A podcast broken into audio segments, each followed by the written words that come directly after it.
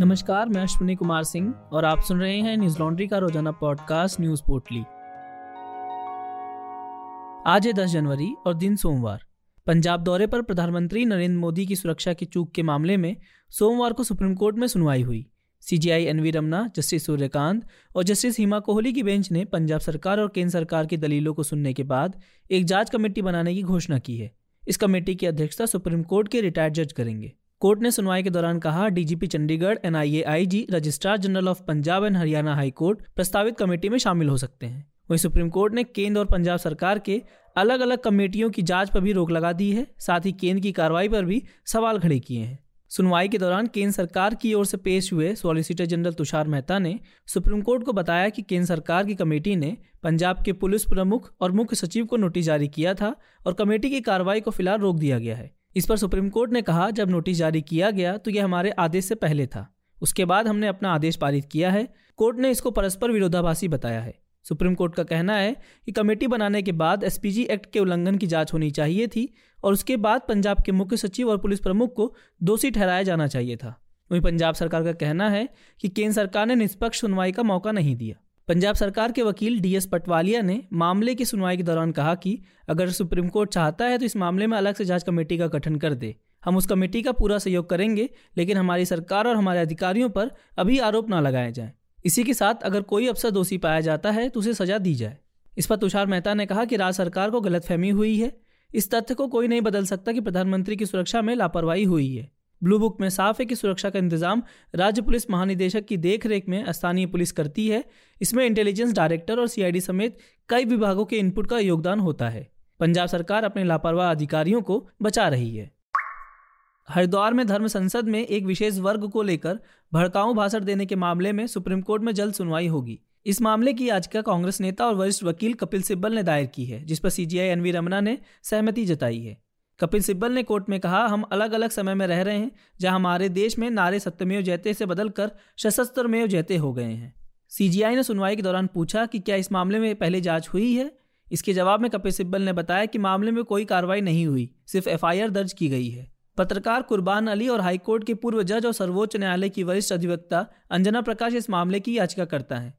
उन्होंने याचिका में 17 और 19 दिसंबर 2021 के बीच दो अलग अलग कार्यक्रमों में दिए गए हेट स्पीच से संबंधित मामलों में तत्काल हस्तक्षेप की मांग की है। लाइव लॉ की खबर के मुताबिक एडवोकेट रश्मि सिंह द्वारा तैयार की गई और एडवोकेट सुमिता हजारिका द्वारा दायर की गई याचिका में मुस्लिम समुदाय के खिलाफ हेट स्पीच की घटनाओं की एसआईटी द्वारा स्वतंत्र और निष्पक्ष जाँच की मांग की गई है। बता दें कि दिसंबर में हरिद्वार में एक धर्म संसद का आयोजन किया गया था, जिसमें धर्म की रक्षा के लिए सशस्त्र उठाने, मुस्लिम प्रधानमंत्री न बनने देने, मुस्लिम आबादी न बढ़ाने देने सहित मुसलमानों के नरसंहार जैसी बातें कही गई थी। इस मामले में उत्तराखंड पुलिस ने वसीम रिजवी उर्फ़ जितेंद्र त्यागी, संत धर्मदास महाराज, साध्वी अन्नपूर्णा, यति नरसिंहानंद और सागर सदू महाराज के खिलाफ आईपीसी की धारा एक ए और दो ए के तहत प्राथमिकी दर्ज की थी।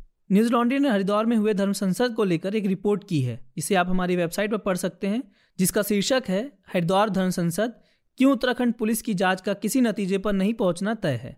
न्यूज़ लॉन्ड्री ने इस मामले में हरिद्वार से जाकर ग्राउंड रिपोर्ट की है। हमने सभी पक्षों से बात की। इसके अलावा आयोजकों का पता लगाया, साथ ही आसपास रहने वाले मुस्लिम समुदाय के लोगों से भी बातचीत की। यह रिपोर्ट बताती है कि उत्तराखंड पुलिस के पास जानकारी होने के बावजूद कोई कार्रवाई नहीं की गई। हम ऐसे ही और भी ग्राउंड रिपोर्ट्स करते रहें। इसके लिए न्यूज़ लॉन्ड्री को सब्सक्राइब करें और गर्व से कहें, मेरे खर्च पे आज़ाद हैं खबरें। बीते 24 घंटों के दौरान देश भर में कोरोना के एक लाख उनहत्तर हज़ार सात सौ तेईस नए मामले सामने आए और एक सौ छियालीस लोगों की मौत हो गई। इसी के साथ कोरोना के कुल मामलों की संख्या बढ़कर तीन करोड़ सत्तावन लाख सात हज़ार सात सौ सत्ताईस हो गया है और मरने वालों का आंकड़ा चार लाख तिरासी हज़ार नौ सौ छत्तीस पहुँच गया है। सक्रिय मामलों की बात करें तो यह सात लाख तेईस हज़ार छह सौ उन्नीस है।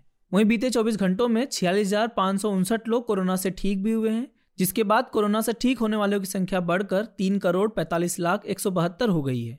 देशव्यापी कोरोना टीकाकरण अभियान के चलते अब तक कुल एक कोरोना वैक्सीन लगाई जा चुकी है। भारत में कोरोना के साथ उसका नया वेरिएंट ओमिक्रॉन भी तेज़ी से फैल रहा है। देश भर में इसके चार मामले मिले हैं। यह अब तक 27 राज्यों में फैल चुका है। महाराष्ट्र में ओमिक्रॉन के मामले सबसे ज़्यादा हैं। यहाँ ओमिक्रॉन संक्रमितों की संख्या 1226 है। वहीं राजस्थान पाँच मामलों के साथ दूसरे नंबर पर है। दुनिया में ओमिक्रॉन के बढ़ते प्रकोप के बीच कोरोना का एक और नया वेरिएंट डेल्टा क्रोन सामने आया है। साइप्रस में उभरे इस वेरिएंट को डेल्टा वेरिएंट, ओमिक्रॉन वेरिएंट का मिला जुला स्टेन बताया जा रहा है। एनडीटीवी की खबर के मुताबिक, साइप्रस यूनिवर्सिटी में बायोलॉजिकल साइंस के प्रोफेसर लेवोडियोस कट्रियोस ने कहा, ओमिक्रॉन और डेल्टा वेरिएंट दुनिया भर में सबसे ज़्यादा प्रभावशील हैं और इन दोनों के मिश्रित संस्करण से नया वेरिएंट आकार ले रहा है। कोस्ट्रिक्स की टीम ने अध्ययन में पाया कि कोरोना संक्रमण के कारण अस्पताल में भर्ती लोगों तक यह संक्रमण पहुँचने की संभावना ज़्यादा है। हालाँकि डब्ल्यू ने इस वेरिएंट को लेकर अभी तक कोई प्रतिक्रिया नहीं दी है। दुनिया भर में इसके 25 केस मिले हैं। हालाँकि अभी आधिकारिक तौर पर इसकी पुष्टि नहीं हुई है। वेरिएंट की संक्रमता के बारे में ज़्यादा जानकारी हासिल करने के लिए इसके नमूनों को अंतर्राष्ट्रीय डेटाबेस में भेजा गया है।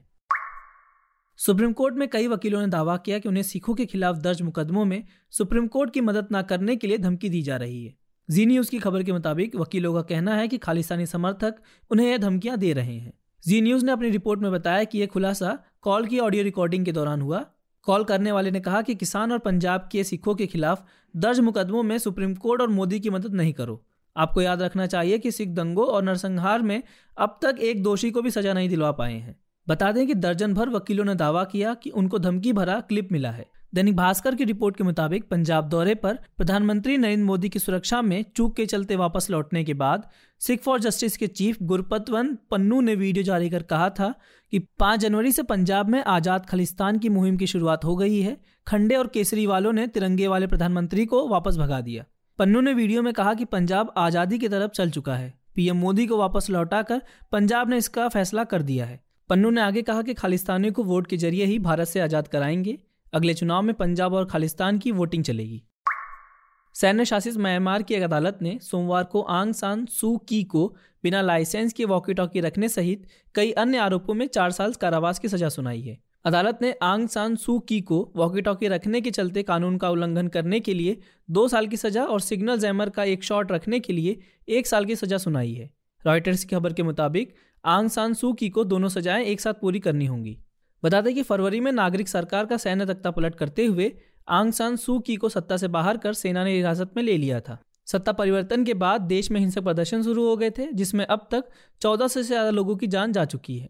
इसके कुछ दिनों बाद ही पुलिस ने उनके घर की तलाशी ली थी, जिस दौरान उन्होंने छह वॉकी टॉकी मिलने की बात कही थी। बीबीसी की खबर के मुताबिक आंग सान सू की को दिसंबर में कोरोना वायरस प्रतिबंधों के उल्लंघन के कारण चार साल की जेल की सजा सुनाई गई थी लेकिन बाद में सजा को कम करते हुए ढाई साल का हाउस अरेस्ट कर दिया गया था। सू की पर लगभग एक दर्जन मामले दर्ज हैं जिनमें अधिकतम सौ साल से अधिक जेल की सजा है लेकिन वह हमेशा इन आरोपों को गलत बताती आई हैं। हालाँकि सैन्य सरकार ने अभी तक सू की, की सजा पर कोई बयान जारी नहीं किया है। न्यूज़ लॉन्ड्री सौ प्रतिशत विज्ञापन मुक्त प्लेटफॉर्म है, जिसका मतलब है, हम किसी भी सरकार या कॉरपोरेट से विज्ञापन नहीं लेते, हम आपके समर्थन से चलते हैं। हम ऐसे ही स्वतंत्र होकर काम कर सकें, उसके लिए न्यूज़ लॉन्ड्री को सपोर्ट करते रहिए। न्यूज़ लॉन्ड्री को सहयोग देने के लिए आज ही हमारी website Hindi dot Newslaundry dot com पर जाएँ और सब्सक्राइब करें और गर्व से कहें, मेरे खर्च पे आज़ाद हैं खबरें। आज बस इतना ही, आपका दिन शुभ हो, नमस्कार। न्यूज़ लॉन्ड्री के सभी पॉडकास्ट ट्विटर आई और दूसरे पॉडकास्ट प्लेटफॉर्म पे उपलब्ध हैं। खबरों को विज्ञापन के दबाव से आज़ाद रखें। न्यूज़ लॉन्ड्री को सब्सक्राइब करें।